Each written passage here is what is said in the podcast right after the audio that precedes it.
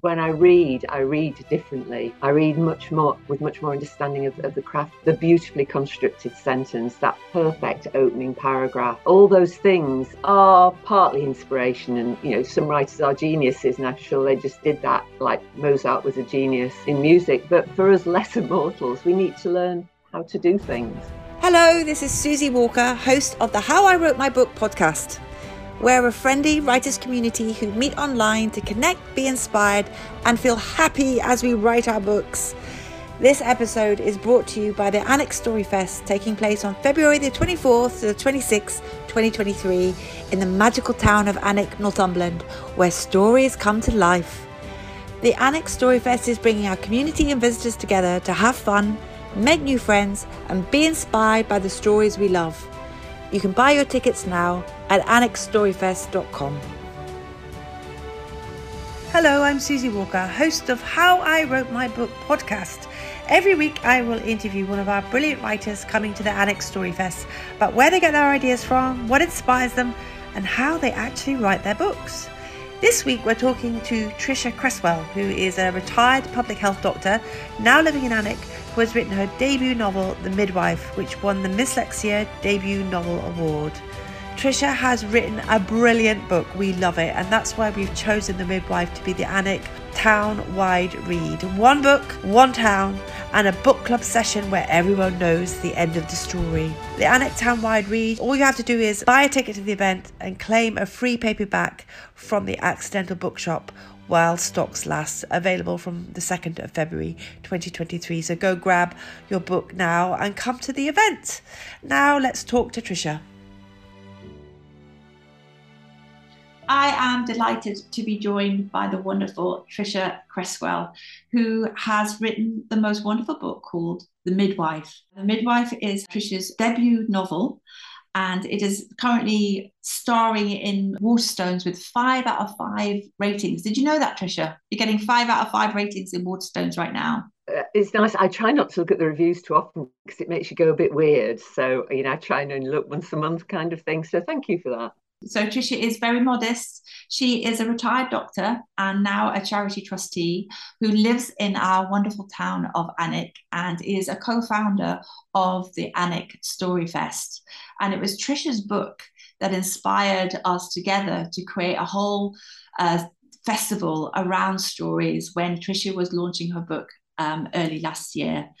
So, Tricia, I would love to uh, just read a couple of reviews. I know you don't like doing the reviews, but your book has been called Multi Layered, Absorbing, and Mysterious. Uh, by one of our reviewers. Another reviewer has said The Midwife is an atmospheric, alluring, beautifully written novel that grabs you from the first page. So I want to talk to you, Tricia, about the story of you writing your book.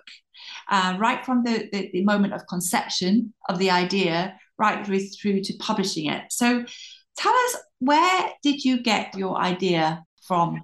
So I was needing to write something, a long piece, because I was doing a part time MA in creative writing at Newcastle University. And the inspirations was very strongly outrage about women's reproductive rights. And, and when people read the book, I hope they'll get those messages, although obviously you try to make those uh, concealed rather than avert when you're writing.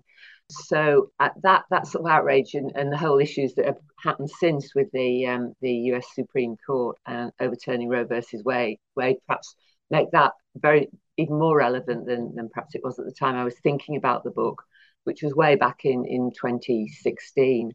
The uh, other thing was sometimes you get a visual image when um, you're trying to write, or, or sometimes it's like it can be a smell or something you've heard. But for me, I, I was actually walking along um, uh, Fenkle Street in Alnwick, which you'll know, which has park cobbles. Yes. And um, I, I, was wearing some um, some new new boots, um, and it, it was just the noise of, of the boot heels on the cobbles, and and I got this real image of, of a woman in obviously Victorian clothing because I was setting the book in that period, um, and, and, the noise and and and I think for me writing, um, I found particularly those visual images and then sounds and smells. I've been uh, very keen to portray those to try and make that sort of 1840s setting real. Yeah. Oh, you've done it so well because when I I mean, when I, I came to your book launch and I read your book immediately, and it I was so thrilled because I just moved to Alnwick and all of a sudden it sort of brought history alive in the pages and i almost could imagine you know the, the kind of the curtsies and the cook and the the you know the the the carts going through on the cobbles it was it was it's a very evocative book but also as you say with a very um, with a theme that's as relevant today as it was then, which is that's important. Um, so can I just go back to something you said? You said you were doing a master's in um, creative writing. So again, going telling us the story of you writing this book. So you were a, a GP. You're working at quite a high level at the NHS. So how did you make the leap from from doctor to writer, and what what made you sign up for the masters? Yeah, so um, I, actually was a, a, a, public health doctor. I was initially a GP, but most of my career was as a public health doctor. Part of that was a very strong interest in in um, social conditions and, and the impacts on people's health of, of, of poverty, um, very, which is a huge impact on people's health. I was interested in in, in literature and particularly in, in in historical fiction, but people like Hilary Mantel and so on who write beautifully of the period in which their characters and story are set. So when I was coming up to planning for retirement, and, and I'm I'm a planner, you know, that's been part of my job, so I had to have a plan. It was I really I realised I should could not just stop working and not have something big to do, uh, and um, wanted to write a novel. I've always wanted to write a novel. It's been one of those dreams. I think you know you have those dreams from from being young, don't you? Yes. Um, and um, and so I thought, let's do what I've always done throughout my career. If, if you're going to do something new, you need to be sure you've you've got some um, background in it, that you've been uh, you've gone through some academic process and and some training. Um, so and the MA was fantastic because you know I was one of the oldest people on the course. The course had a few sort of people um, uh, approaching retirement, but most of them were, were much younger, obviously.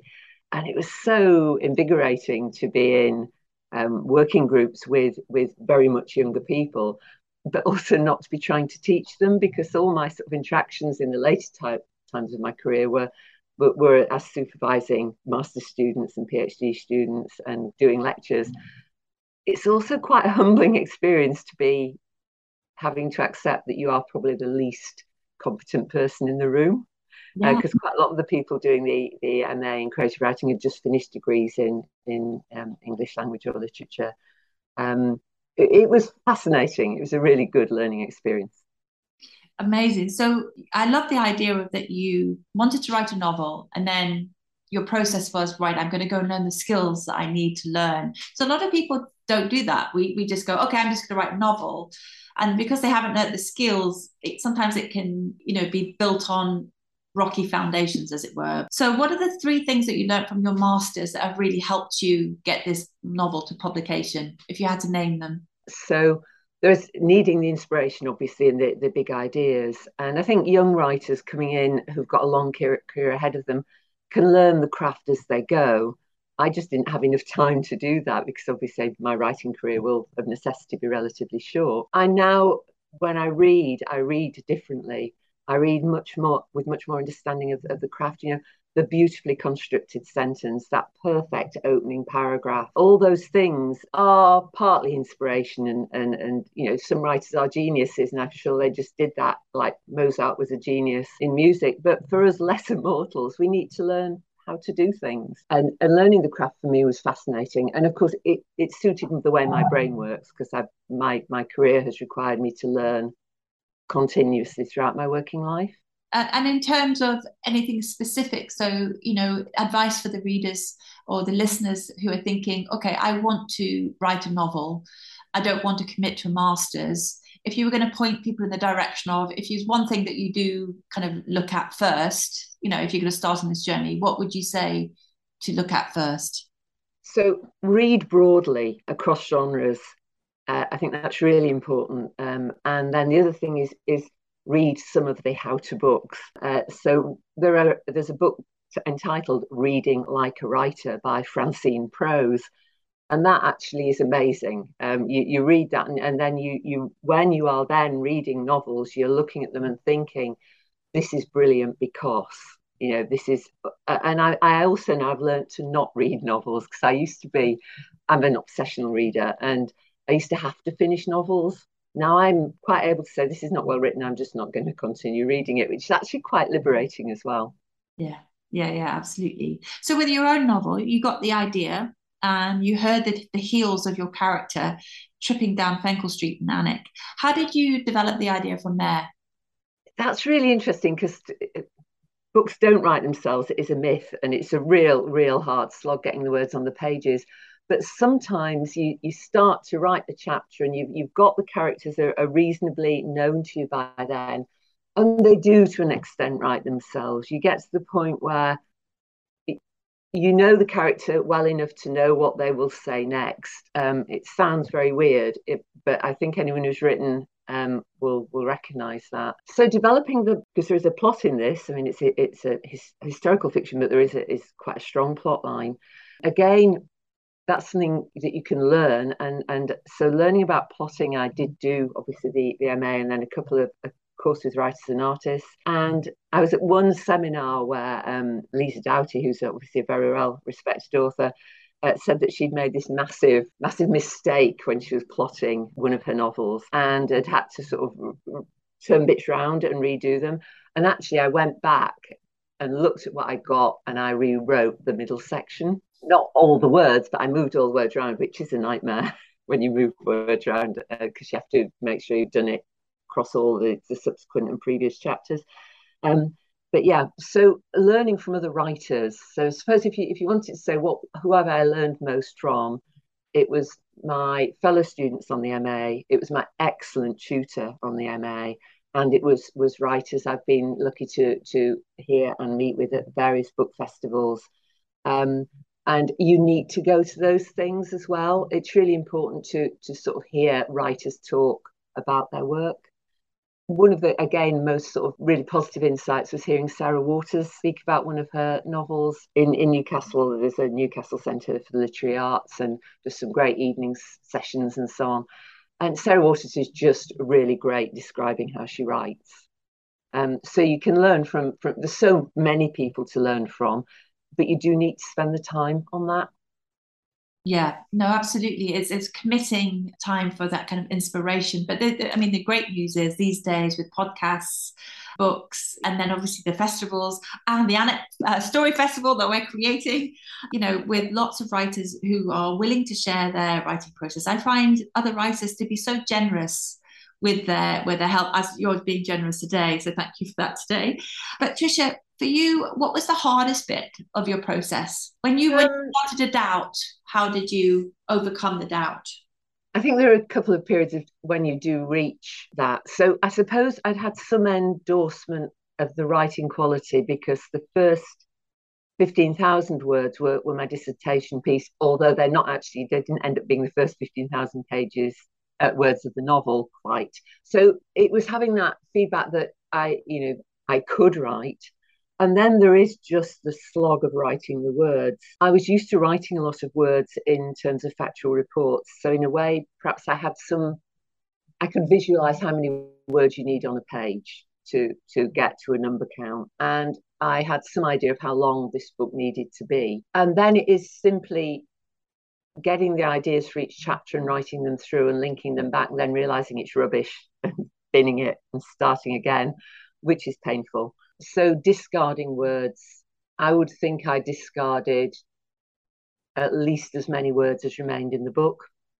And I think that sort of fairly fierce editing is, is very important. And again, many thanks to my um, tutor on the MA who had this sort of marvelous thing of adjectives names should be discarded and adverbs are usually useless. So you go back and read every sentence with, do I need these words in this sentence? And then I obviously I worked with a writing buddy, so uh, someone who I'm actually bizarrely met in London on a, a writers and artists course, and then we found out we lived near each other in rural Northumberland, and so we we we were writing our own novels and, and co sort of critiquing and and so on, which is incredibly helpful. And certainly, um, she's obviously a friend. She did at one point say this this bit just doesn't work, and it's like being stabbed really, but it was true. Yeah, so so to get of feedback from people that you know and also that you trust. Yeah, trust is really important because it is a bit of yourself. You know, when you're writing fiction, it's very bizarre because I've written lots of obviously reports, non-fiction stuff, scientific papers. It's not personal. When you've written fiction, it feels much more personal when it's critiqued. I think uh, feedback is really difficult to get on writing. I think when you're uh, sort of starting out, and I know, you know, I'm trying to write several books at the moment, and it's no good giving it to your loved ones because they either they can never say anything right. If they say anything great, you don't believe them, and if they say anything negative, you fall out with them. um, so it's finding that kind of either a writers group or or a writing buddy that you know has a kind of a good command of what's good and what's not and that you trust them and you know that they have their your best best interests at heart. Because i do feel sometimes that harsh feedback can sometimes stop writers in their in their tracks. It really can. Yeah i think it's having that level of trust and and that sort of ability to be honest and yes. try to be positive but but being honest is, is important but that takes a while to build up. And, and i think so i think having that established relationship is probably much more useful than, than sort of one-off processes although i've done both and, and i found both helpful. So yeah. I, I, I think the the other thing a bit about going through the process is getting your work out there. So trying to write other small bits, short stories, and so on, um, and and trying to and entering them for competitions I think competitions are very useful because they're a discipline. You have to get, you know, the bit finished for that competition and, and you have to lay it out properly and, and so on. And some competitions, you know, you, you can get feedback and so on. So I would sort of encourage people to subject their work to competitions and particularly if they've got their novel at that sort of first draft completion stage, work on it a bit more, look at what competitions are coming up and of course, I was incredibly fortunate because I won the um, the Mslexia first novel competition, which is what got me my wonderful agent and got me published by Pan Macmillan. So I think competitions are, are, very useful, and there's lots of advice in, on on various sites about applying for competitions and which ones might might suit your style best and so on. Sure. So at, at the festival, I know that you're going to be taking part in a panel discussion with us about how to have the best chance of being noticed in a writing competition, which is really helpful. So uh, that will be exciting to talk to not only you, but other writers who've gone through that process. Have you got any tips just now off the top of your head? If someone's thinking about, you know, putting their work into a, a competition right now, what, what are the do's and don'ts of doing that? Okay, so there are some really straightforward and, and, obvious things, but I think from the feedback I've heard from people who, who run competitions that you, you, you don't always get this is make sure you just follow the instructions, how they want the work submitting, what format, and all of that. The basic, basic stuff. Just get that right. And then the in terms of the the literary content of your work, sweat that first sentence and first few paragraphs because most competitions ask you for the first few thousand words initially, and then you're long listed, and they ask for more words, and then they may, you know, not ask for the full thing until shortlisting. It varies from competition to competition, so be sure that you you you read that and, and follow it, and then you, you're going to have to hook these people. And synopsis, people I used to stress horribly about writing synopses, but actually, when you talk to people who judge competitions, what I think they really are looking at is is that the, those hooks in those first few hundred words. Yes. And if you've got a rubbish first few paragraphs, then nobody's going to read beyond them. Yeah. So so that that probably is really important, and that's the bit where you know working with someone else and and going through that sort of feedback loop is really really helpful. Lots of people go to workshops on how to write synopsis as i did because i was inexperienced obviously. And i think i should have spent that time actually working much more on those those those first words. A lot of writing competitions ask for sort of 3000 words or 5000 words. Uh, and you can't spend and you can't in a novel anyway spend too much time setting your scene. You need to get get your reader in there with you um, so it's, the test is the same. Yeah. Yeah. Yeah. Yeah. Yeah. Um, so for you, um, in terms of winning Mslexia and the competition, what impact did that have on getting your novel novel published? I was very fortunate because the prize, part of the prize was you would get an introduction to an agent. But in fact, one of the judges was Charlotte Robertson, a literary agent, and she just uh, contacted me and said she she wanted to take the book. So it was like I'd gone from you know the position of zero to wow in uh, literally a few days. And then she obviously then did a fabulous job and, and got Pan Macmillan um, as publishers. So yeah, I mean having a, a, great agent because the, the next phase of, of your book was I mean completely alien to me. I'd done obviously stuff for scientific journals where the feedback is very specific and very precise, but going through the sort of initial um, structural edit um, with the publisher, and then later on the the various stages of editing was totally fascinating and and okay actually because once we got into the sort of technical bits, I was a bit more in my comfort zone again. Yeah, yeah, yeah. So, but again, it's you know we a lot of people think you just write a book and that's it.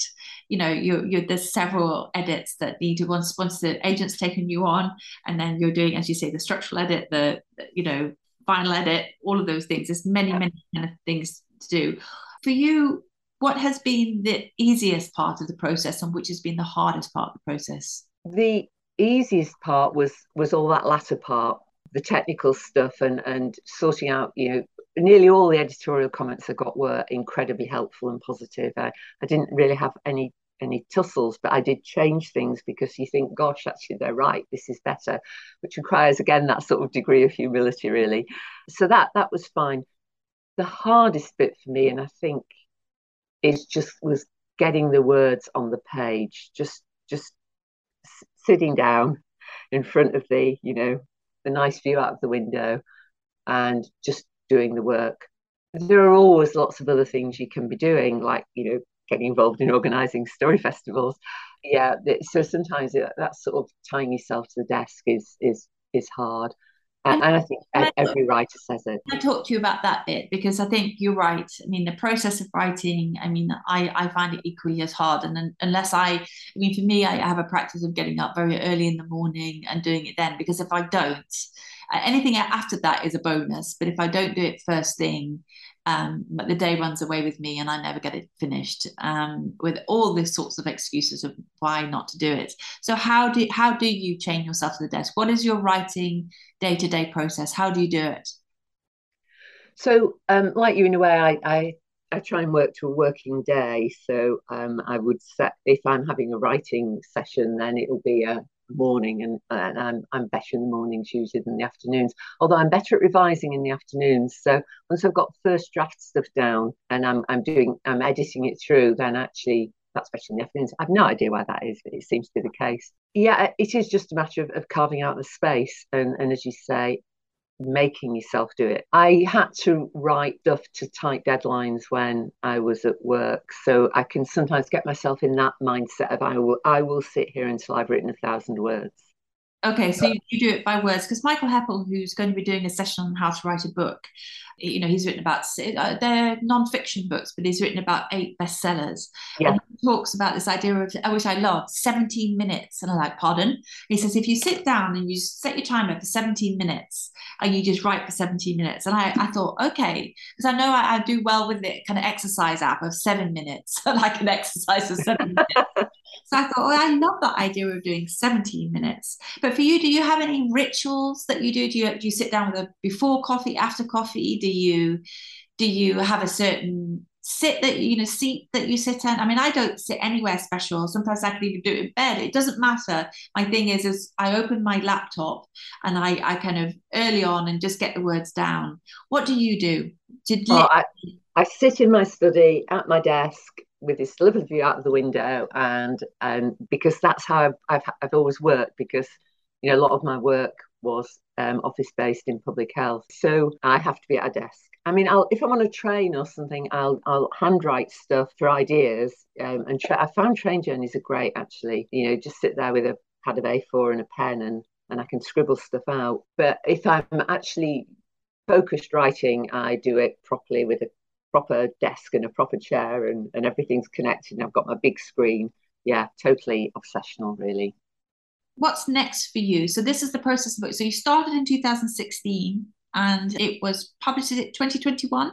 No, 2022. So the, the February this, just yeah, gone. Yeah, yeah, that's right. It feels like a long time, but more than I've known you, Tisha. Um, so that process has taken a while. So what what are you doing next? So I've got a, a few thousand words, nowhere near enough yet, on an entirely different novel. It's much more dystopian fiction, but I've tried to write it as past story set in the future. So it's a bit of a technical in, thing to do, which has been done before. And so, is it sci-fi? Is it a, a sci-fi sense no? No, it's it's much more writing the future in the horrible way it's highly likely to be going to evolve over the next few years.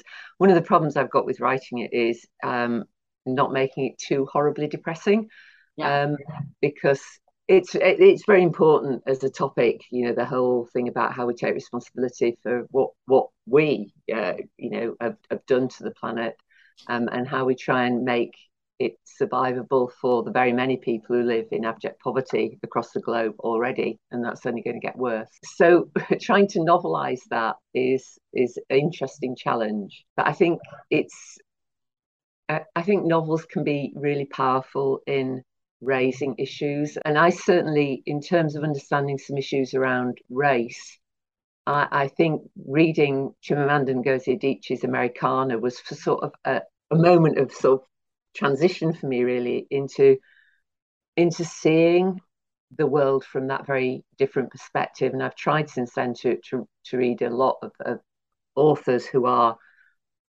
not preaching about racial issues, but are trying to create that understanding for us all yeah. um, Andrea Levy, obviously, and, and there are there are many others. But so in a way, it's it's trying to to write about the environmental catastrophe which is already upon us in a way which just gives people some bit of, of understanding and, and interest and hope because the, the and hope is crucial for us all. I was just talking to Mike Pratt uh, yesterday, who is the CEO of the Northumberland Wildlife Trust, and he is going to be coming to talk at the festival uh, about about again about hope and what we can do, and to start sort of building some new stories about the landscape and um, how we can take responsibility and affect things. Um, so I think uh, I know that you know him, Trish, and so it'll be lovely for you to um, maybe take part in that discussion with Mike as well around what we what we're all doing. But as you say, stories do open up a world of new understanding for us. You know, it's not only entertainment, but it can educate and inform as well, which is uh, is kind of almost a beautiful way to kind of step into a new world, isn't it? It is, and I think wide wide reading across genres and across authors, and and, and particularly authors from different places on the planet, is is is important for us all. I suppose one of the issues is that you need to be immersed in that. You need to.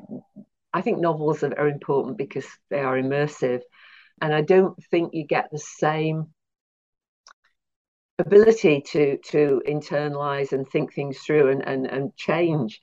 If you're just reading snippets and little fragments and sentences and um, you know the the stuff being written isn't now about the death of the novel um, because people access information and knowledge so differently from certainly when I was young. Uh, and I think that would be sad. So it, we live in interesting times don't we?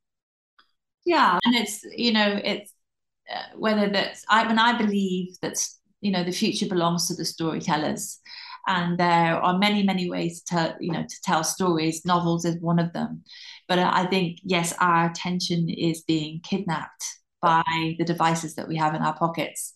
And unless we you know free ourselves from that kind of tyranny of the tech as i call it then you know it is difficult to keep you know your concentration going to actually read a novel. I remember on holidays i used to read three or four novels in one week.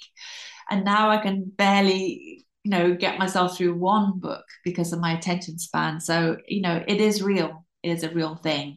But uh, if we can bring that to our awareness we can do something about it. And that's i suppose why we're we have created the you know the Alnwick Story Fest to celebrate books, to celebrate stories, and and maybe in all the different ways that they you know for the young generation and for our generation and for the older generation, it's how can we um, interact with stories in a way that you know transforms our lives. Our, the the theme of the festival is transformation. So I, you know everything that you're talking about, Trish, it fits beautifully with the with the festival's theme. And when you read the midwife, it will become more apparent. but I can't say any more. But um, uh, Trish, I'm delighted to say that we are going to be launching the Alnwick Story Fest book club um, with your book. I'm amazed at this, and thank you. Um, yeah, um, the the book does come out in paperback in in February, so that is very timely.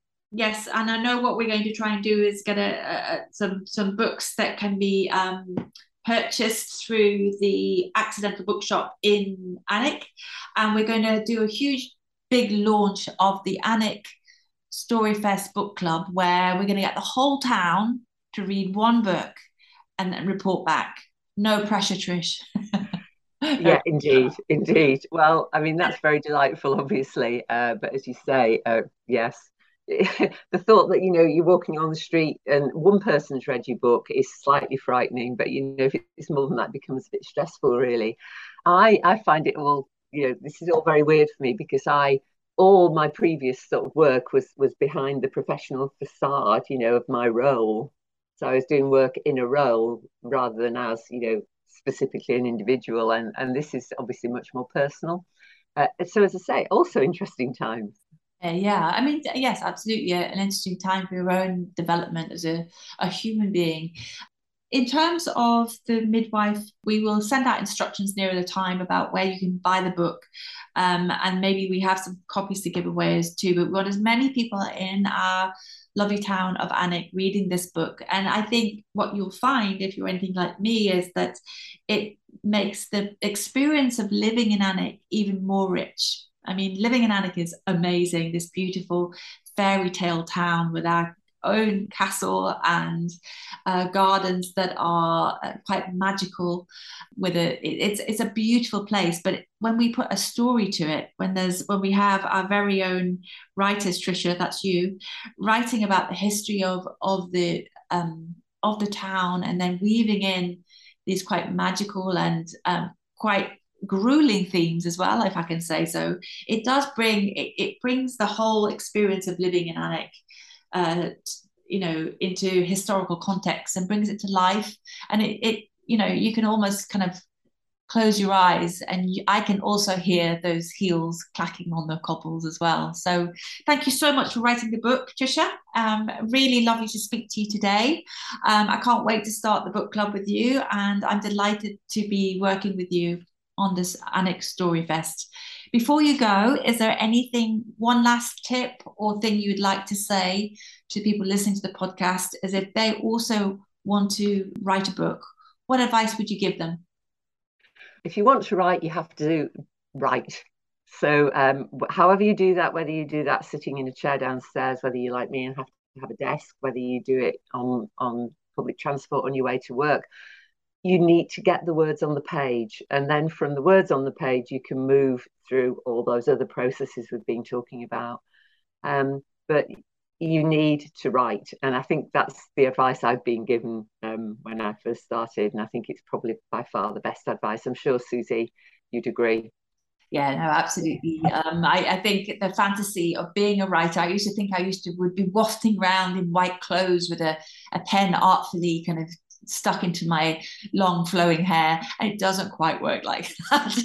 Um, it's just as you say it's it's about getting getting to the page getting to the computer um, bashing out some words and then editing. But i think there's nothing more magical nothing more exciting than having written maybe not writing but having written and then seeing like your beautiful book you know it's sitting there on, on the shelf for other people to enjoy and to kind of spread this and weave this beautiful storytelling around the, the town, around the country, and around the world.